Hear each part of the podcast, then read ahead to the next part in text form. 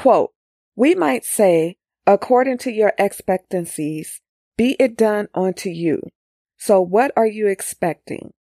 We hear people say, we expect the worst to happen, or the worst is yet to come. They are deliberately inviting the worst to come.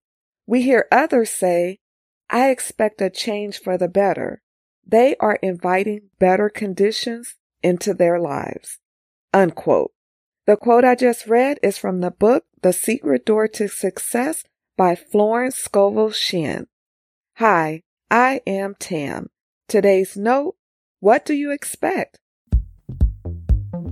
You are listening to the Sincerely Her podcast. This isn't an ordinary podcast. This is a podcast that will help you find clarity and win.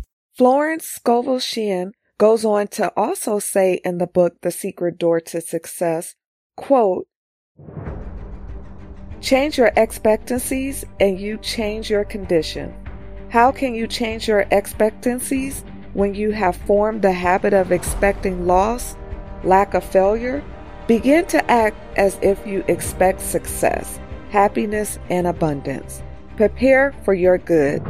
Do something to show you expect it to come act of faith alone will impress the subconscious. Unquote. Do you know nothing is too good to be true and nothing is too wonderful to happen? It's all about what do you expect.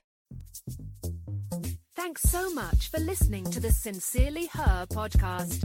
Remember, be you, trust yourself, be happy, travel, be authentic, have confidence, and never give up.